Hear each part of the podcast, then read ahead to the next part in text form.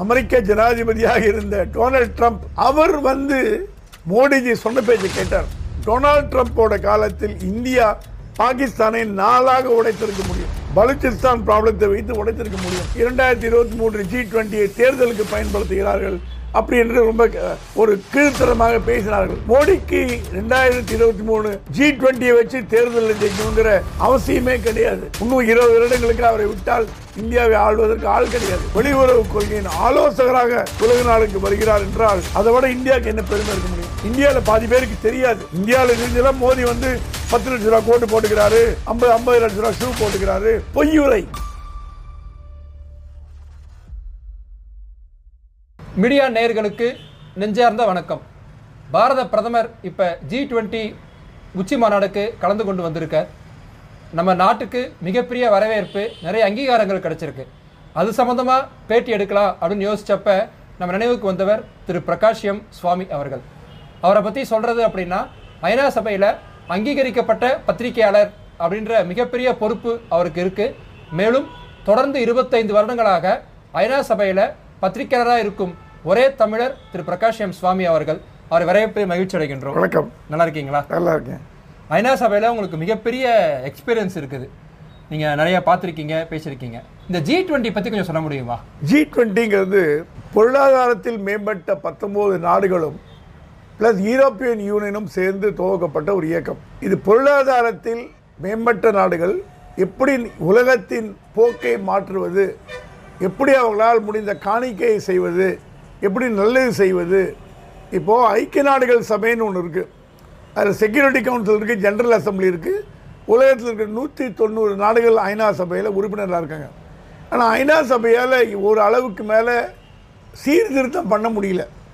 ஏனென்றால் செக்யூரிட்டி கவுன்சிலில் அஞ்சு பெரும் நாடுகள் சைனா ரஷ்யா அமெரிக்கா போன்ற நாடுகள் எந்த ஒரு தீர்மானத்தை கொண்டு வந்தாலும் வீட்டோ போடுறது.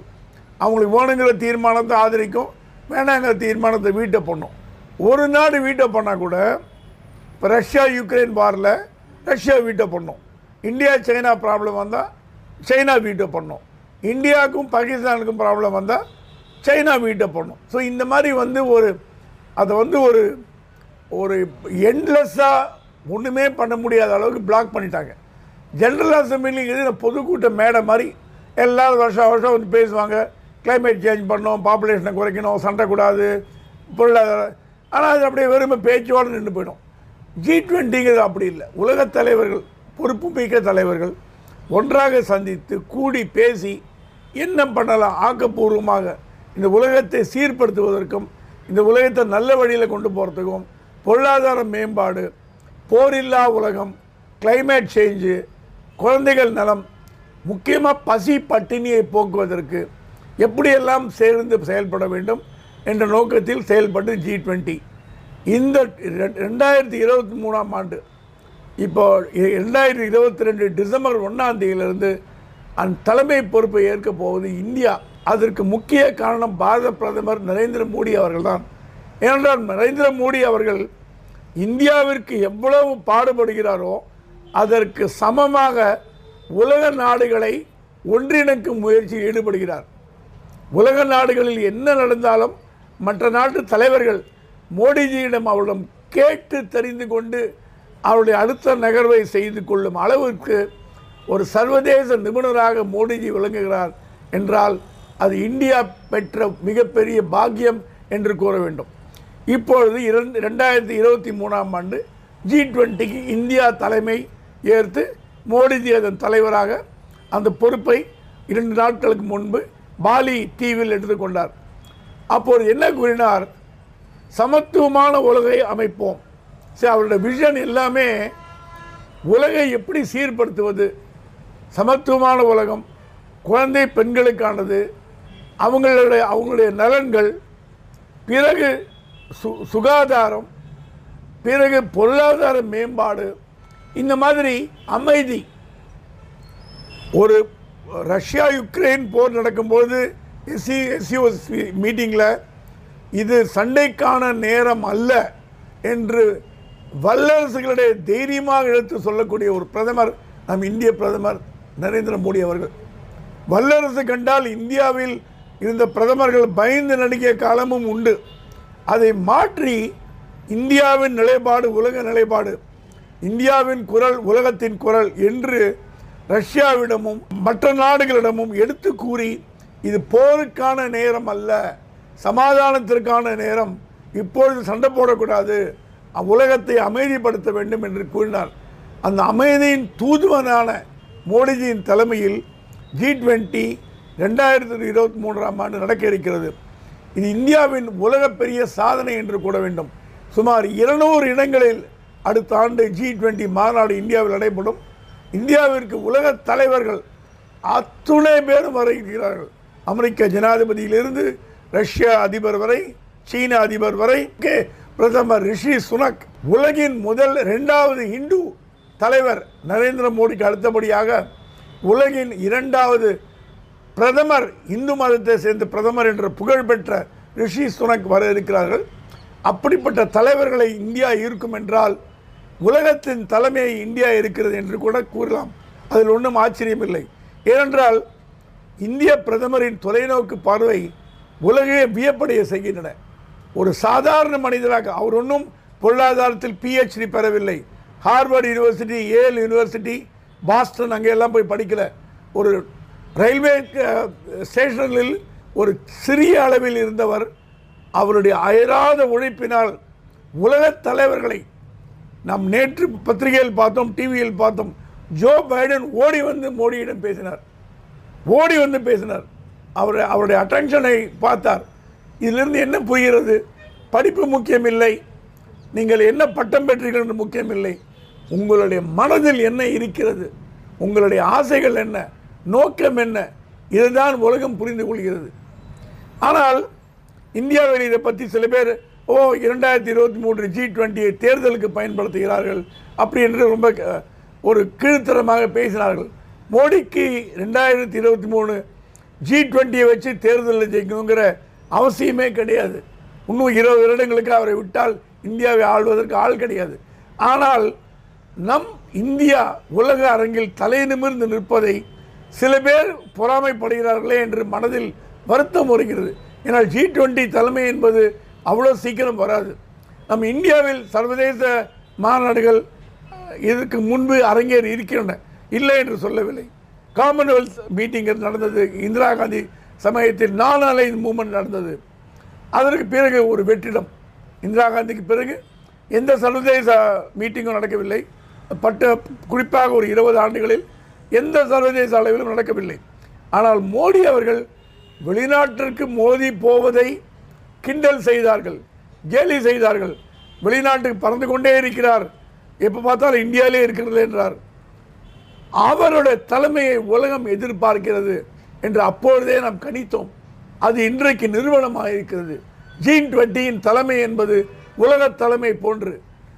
ஒரு காலத்தில் உலக உலகத்தையே வழிநடத்தி சென்ற பாரதம் இன்று மீண்டும் புத்துயிர் பெற்று அந்த இடத்திற்கு வந்திருக்கிறது என்றால் அதற்கு காரணம் பிரதமர் மோடி அவர்கள்தான். இப்போ இந்த பிரதமருக்கு மரியாதை வித்தியாசமா இருந்தது. நீங்க சொன்ன மாதிரி இப்போ பெரிய நாடு தலைவர்கள்லாம் வந்து தேடி கண்டுபிடிச்சு வந்து பேசுறாங்க. இந்த அளவுக்கு மரியாதை வந்ததுக்கு என்ன காரணம்?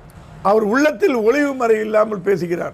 கடந்த முறை அமெரிக்க ஜனாதிபதியாக இருந்த டொனால்ட் ட்ரம்ப் ஒரு கோமாளி என்று சொல்வார்கள் அவர் ஒரு எ- எதுக்கு எடுத்தாலும் இடக்கு மடக்கா பேசுவார். அவர் வந்து மோடிஜி சொன்ன பேச்சை கேட்டார். அதான் என்னுடைய ஒரு நண்பர் அமெரிக்காவில் இருந்த ஒரு நெருங்கிய நண்பர் கூறினார் கொஞ்சம் முயற்சி எடுத்திருந்தால் டொனால்ட் ட்ரம்ப்போட காலத்தில் இந்தியா பாகிஸ்தானை நாளாக உடைத்திருக்க முடியும். பலுச்சிஸ்தான் ப்ராப்ளத்தை வைத்து உடைத்திருக்க முடியும். ஆனால் மோடிக்கு ஒரு நாட்டை அழிக்க வேண்டும் என்ற எண்ணம் கிடையாது.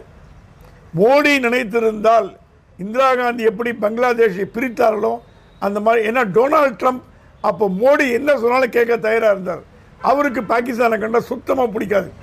இப்போ இருக்கிற ஜோ பைடன் அப்படி இல்லை. அவர் பாகிஸ்தான் ஆதரவாளர். ஆனால் டொனால்ட் ட்ரம்ப் நீங்கள் பாகிஸ்தானை உடையுங்கள். நாங்கள் உங்களுக்கு மறைமுக ஆதரவு தெரிவிக்கிறோம். நான்கு கூறாக உடையுங்கள் என்று கூறினார். அப்பொழுது மோடி கூறினாராம் ஒரு நாட்டை உடைப்பது நமது நோக்கம் அல்ல. அவர்கள் திருந்தி மனம் திருந்தி இந்தியாவிற்கு தொல்லை கொடுக்காமல் இருக்க வேண்டும். இப்படிப்பட்ட செயல்கள் வெளிநாடுகளில் நம் இந்தியாவின் புகழை உயர்த்துவதற்கு காரணம் மோடிஜி அவர்கள் உயர்ந்த நோக்கத்தை உடையவர். நாட்டு மக்கள் எப்படி வசதியாக வாடுகிறார்களோ அந்த மாதிரி உலகம் முழுக்கதும் மக்கள் பசி பட்டினி இல்லாமல் வாழ வேண்டும். இப்போ இந்த ஜி டுவெண்ட்டி மாநாட்டிலே பிரதமர் ஒரு அமர்வில் பேசும்போது கூறினார் நாம் என்னதான் சயின்டிஃபிக் அட்வான்ஸ்மெண்ட் பண்ணாலும் உலக அளவில் பெரிய லெவலில் வந்தாலும் பசி பட்டினி இருந்ததுன்னா நம் நாம் எடுக்கும் முயற்சிகள் எல்லாம் தோல்வியில் முடியும். ஏனென்றால் அவர் ஒரு சாதாரண குடும்பத்தில் வந்தவர். அவருக்கு பசியின் வேதனை தெரியும். அவர் ஒன்றும் செல்ல பிள்ளையாக ராஷ்டிரபதி பவனிலோ இல்லை மாளிகையிலோ பிறக்கவில்லை. ஒரு ஏழை குடும்பத்தில் பிறந்தார். பசியின் வேகம் அவருக்கு தெரியும். அதை உலகத் தலைவர்கள் புரிந்து கொண்டு இந்தியாவுக்கு இப்படிப்பட்ட ஒரு தலைவர் வந்திருக்கிறாரே. சுயநலம் இல்லாத ஒரு தலைவர் அப்பழுக்கு இல்லாத ஒரு தலைவர் எந்த புகாரும் கூட முடியாத ஒரு தலைவர். அவருடைய பேச்சை கேட்பதற்கு உலகத் தலைவர்கள் ரொம்பவும் ஆர்வமாக இருக்கிறார்கள் என்பது கடந்த இப்பொழுது முடிந்த ஜி டுவெண்ட்டி மாநாடு ஒரு எடுத்துக்காட்டு. இப்ப இந்தியா தலைமை ஏற்று இருக்கு இதனால இந்தியாவுக்கு என்ன லாபம் வரும்? இந்தியாவுக்கு என்ன நன்மை கிடைக்கும்? இந்தியா உலக அரங்கில் உற்று நோக்கப்படும். பலமுறை ஐக்கிய நாடுகள் சபையின் செக்யூரிட்டி கவுன்சில் தலைமை பொறுப்பு டெம்பரவரியாக இந்தியாவுக்கு வந்திருக்கிறது. இப்பொழுது மத்திய அமைச்சராக உள்ள ஹர்தீப் பூரி இதற்கு முன்பு ஐக்கிய நாடுகள் சபையில் இந்திய இந்திய தூதராக இருக்கும்போது செக்யூரிட்டி கவுன்சில் தலைமை பொறுப்பு ரொட்டேஷனில் கொடுப்பாங்க. அப்போ ஒரு வருடம் இந்தியா தலைமை தாங்கியது. கடந்த முறையும் இந்தியா தலைமை தாங்கியது. அந்த மாதிரி தலைமை தாங்கும் பொழுது செக்யூரிட்டி கவுன்சிலில் America Russia China England France போன்ற நாடுகள் தான் இருக்குது அந்த நாடுகளுக்குள் ரெண்டாக பிரிந்து கிடக்கும். அமெரிக்கா இங்கிலாந்து போன்ற ஒரு நாடுகள் ஒரு பக்கம் ரஷ்யா சைனா போன்ற ஒரு நாடுகள் ஒரு பக்கம். அவர்களை ஒருங்கிணைத்து செயல்படுவதில் இந்தியாவின் தலைமை ஐக்கிய நாடுகள் சபையில் உலகத்தையே கவர்ந்தது. ஐக்கிய நாடுகள் சபையின் செக்யூரிட்டி கவுன்சில் தலைமை பொறுப்பை இந்தியா ஏற்ற பொழுது அந்த பி ஃபைவ் மெம்பர்கள் என்று கூறுவார்களே பெர்மனன்ட் மெம்பர்ஷிப் அவர்களை தட்டி கொடுத்து ஆஸ்வாசப்படுத்தி ந- உங்கள் சேவை உலகத்துக்கு தேவை உங்கள் நலனை விட மக்கள் நலனே முக்கியம் என்று கூறி அவர்களை அரவணைத்து சென்று அந்த ஒருவருடைய காலத்தை முடித்தார்கள். இதை உலகமே பார்த்தது. இப்போ ஜி டுவெண்ட்டியின் தலைமை பொறுப்பு இந்தியாவுக்கு வந்த பொழுது இது ஒரு உலகத்தின் தலைமை என்று கூறினால் அது வந்து ஒரு ஒன்றைக்கால் மிகை அல்ல. ஏனென்றால் உலக ஜி டுவெண்ட்டியில் யார் இருக்காங்க? அமெரிக்க ஜனாதிபதி ரஷ்ய அதிபர் சீன அதிபர் யூகே அதிபர் பிரெஞ்சு அதிபர் உலக ஜெர்மன் சான்சலர் போன்ற உலக தலைவர்கள்லாம் இருக்காங்க. அந்த உலக தலைவர்கள் அவர்களை வழிநடத்தி செல்லும் பொறுப்பு இந்தியாவிடம் வந்திருக்கிறது. உலகத்தின் தலைமை நம்மிடம் வந்திருக்கிறது என்று கூறினால் அதுவும் சரியான வார்த்தை தான் உலகத்துக்கே ஒரு காலத்தில் தலைமை தாங்கிய பாரதம் முன்ன- முன்னோர்கள் கிறிஸ்துவுக்கு முன்பு எல்லாம் உலகத்தையே க ஆட்டி போட்டது கட்டி போட்டது பாரதம். அந்த மாதிரி ஒரு நல்ல காலகட்டத்தை மோடியின் ஆட்சியில் மீண்டும் உலகத்தின் தலைவனாக உலக மக்களின் பாதுகாவலனாக உலக மக்களின் நன்மை செய்வதற்கு ஜி டுவெண்ட்டியின் தலைமை இந்தியாவும் மோடிஜியும் வந்திருப்பது இந்தியாவிற்கு பொற்காலம். உலக நாடுகள் அனைத்தும் இந்தியாவை உற்று நோக்குகின்றன. சின்ன சின்ன நாடுகள்லாம் கூட இலங்கை போன்ற நாடுகள்லாம் கூட ஃபிஜி மால்டீவ்ஸ் போன்ற நாடுகள் இந்தியாவை ஒரு தகப்பன் போல் எங்களுக்கு நீங்கள் தான் உதவி பண்ணணும். பண உதவியாக இருக்கட்டும் டெக்னாலஜி ட்ரான்ஸ்ஃபர் ஆகட்டும் கிளைமேட் சேஞ்ச் ஆகட்டும் இல்லைன்னா வந்து சோலார் எனர்ஜி ப்ராஜெக்ட் ஆகட்டும். இந்தியா உதவி செய்வதற்கு வருகிறது. இப்போது இந்தியாவின் தலைமை பொறுப்பில் இருப்பதால் பாகிஸ்தான் வாலாட்ட முடியாது. முதல் அட்வான்டேஜ் பாகிஸ்தான் வாளை ஒட்ட நறுக்கி வைத்து விட்டார்கள். ஜி டுவெண்ட்டி தலைமை இந்தியாவுக்கு வந்த பிறகு உலக நாடுகளின் சப்போர்ட் நமக்கு இருக்கும். பாகிஸ்தான் ஒட்ட வாழை ஒட்ட நறுக்கியாச்சு. சீனாவும் அடக்கி வாசிக்கும். இப்போ பாருங்க சீன அதிபரை பிரதமர் கைகோ கைகோர்த்து பேசியிருக்கிறார். சரி பிரதமர்கிட்ட ஒரு குணம் யாரையும் விரோதம் பாராட்ட மாட்டார். சைனா நாடு தப்பு பண்ணலாம். தலைமையோட நம்ம விரோதம் பாராட்டி மூஞ்ச திருப்பிட்டு போல. அந்த மாதிரிலாம் பண்ண மாட்டார். ஒரு வெளிநாட்டு அரங்கில் தலைவர்கள் வந்தாங்கன்னா கொள்கைகள் வித்தியாசப்படலாம். அப் அப்படிப்பட்ட ஒரு பெருந்தன்மையாளர் தான் நம் பாரத பிரதமர் மோடி. சைனா அதிபரை கைகுலுக்கி பேசி நம்ம ஒன்றா சேருவோம் திருப்பி நம்ம என்னென்ன பேசி தீர்த்துக்கலாம் என்ன பிரச்சனைங்கிறது கேட்குறது. ஸோ சைனாவும் வழிக்கு வந்து விட்டது. இப்போ சர்வதேச லெவலில் இந்தியாவோட தலைமையை ஏற்பதனால் இந்தியாவிற்கு பல நன்மைகள் ஏற்பட போகின்றன. சர்வதேச ஜியோ பொலிட்டிக்கல் லெவலில் இந்தியாவினுடைய மதிப்பு மென்மேலும் உயரும் என்பதில் எனக்கு சந்தேகம் இல்லை பாகிஸ்தானோட பிரதமராக இருந்த இம்ரான் கான் சொல்லியிருந்தார். அமெரிக்காவோட இந்தியாவுக்கு நட்புறவாக இருக்கும் அதே மாதிரி பாகிஸ்தானுக்கும் வரணும் நட்புறவாக இருக்கணும் அப்படின்னு. இது மாதிரி பல எதிரிகள் கூட நம்மளை பார்த்து சந்தோஷம் அடைகிறாங்க ஆச்சரியப்படுறாங்க அப்படின்னா அது மோடியுடைய சாமர்த்தியம்னு சொல்லலாமா? யாரோ நீ என்கிட்ட சொல்லி ஒரு இரண்டு ரெண்டு மூன்று வருடங்களுக்கு முன்பு ஐக்கிய நாடுகள் சபையில் ஒரு பாகிஸ்தான் தூதர் அங்கே ஐக்கிய நாடுகள் சபையில் எல்லா நாட்டு தூதர்களையும் சந்திப்போம். ஒரு பாகிஸ்தான் நாட்டு தூதர் என்கிட்ட வேடிக்கையாக பேசியிருந்தார். எங்கள் நாட்டில் உங்கள் பிரதமர் போட்டிட்டார்னா அவர் டெபாசிட் காலி பண்ணி ஜெயிச்சிருவார்ப்பா அப்படின்னார். அவர் என்ன வேடிக்கை பண்ணுறீங்க இல்லை எங்கள் நாட்டு மக்களுக்கு உங்கள் பிரதமரை கண்டா பிடிக்கும். மோடியை கண்டா மோடியை கண்டா ரொம்ப பிடிக்கும். இந்தியாவை நல்லா வழிநடத்தி சொல்கிறாரு எங்களுக்கு இந்த மாதிரி ஒரு தலைவர் இல்லையேன்னு வருத்தப்படுறாங்க. அவர் வந்து வேடிக்கையாக கூடினாரா இல்லை உண்மையை கூடினாரான்னு தெரியாது. ஆனால் இதில் என்ன ஒரு உண்மை புகழ்ந்திருக்கிறது என்றால் கடந்த எட்டு ஆண்டுகளாக இந்தியாவின் வெளியுறவு கொள்கை கம்ப்ளீட்டாக யூ டர்ன் எடுக்கப்பட்டிருக்குது காங்கிரஸ் கட்சி காலத்தில் வெளியுறவு கொள்கை என்பது ஒரு நாட்டை அண்டி இருக்க வேண்டிய கொள்கையில் இருந்தோம். ஒரு இன் ஒரு இண்டிபெண்டன்ட் முடிவெடுக்க முடியாத கொள்கையாக இருந்தோம். அமெரிக்காவின் சொல் பேச்சையும் கேட்போம் ரஷ்யாவின் சொல் பேச்சையும் கேட்போம் எல்லாருக்கும் பயந்து பயந்து தயங்கி தயங்கி நம்மளுடைய கொள்கையை எடுக்க முடியாமல் இருந்தது. மோடிஜி வந்து அதை உடைச்சி எடுத்தார். இந்தியா ஒரு தன்னிகரற்ற நாடு. அதற்கென்ற ஒரு கொள்கை உண்டு. நீங்கள் எல்லாம் அந்த கொள்கையை சுற்றி வாங்க. நாங்களும் உங்கள் கூட வரோம். ஆனால் யாருக்கும் அடிமையாக இருக்க மாட்டோம். யார் பேச்சையும் கேட்க மாட்டோம். எங்கள் நாட்டு நலன் எங்களுக்கு முக்கியம். சர்வதேச தீவிரவாதத்தை ஒழிப்போம். இன்ஃபேக்ட் ஐரோப்பிய நாடுகளில் பல நாடுகள் சட்டம் இயற்றியதே தீவிரவாதத்துக்கு எதிர்த்தா என்ன அட்வைஸ் பிரகாரம் தான் ஏன்னா அவங்க அங்கேயும் கேட்குறாங்க எங்கள் நாட்டில் தீவிரவாதம் நடக்கிறது பிரான்ஸில் வெடிகுண்டு நடக்கிறது. நீங்கள் எப்படி பண்ணுறீங்க இந்தியாவில் எட்டு வருஷமாக ஒரு சின்ன இன்சிடென்ட் கூட நடக்கலையே. நம்ம இந்தியா சந்தித்த தீவிரவாத அட்டாக்குங்கிறது எவ்வளோ பார்த்துங்க பார்லிமெண்ட் அட்டாக்லேருந்து விமான கடத்தலேருந்து ராஜீவ்காந்தி கொலையிலேருந்து எல்டிடியிலேருந்து பார்த்துருக்கோம். எட்டு ஆண்டுகளாக இரும்பு கரம் கொண்டு தீவிரவாதத்தை அடைக்க வருகிறார். அது உலக நாடுகள் மத்தியில் பேசப்படுகிறது. எப்படி அமெரிக்காவில் இரட்டை கோபுரம் தாக்குதலுக்கு பிறகு எந்த விதமான தீவிரவாதம் இல்லாமல் அமெரிக்கா பார்த்து கொண்டதோ எட்டு ஆண்டுகளாக இந்தியா அமைதி பூங்காவாக ஆக்கியதுக்கு மோடி காரணம் என்று எல்லா உலக தலைவர்களும் நம்புகிறார்கள்.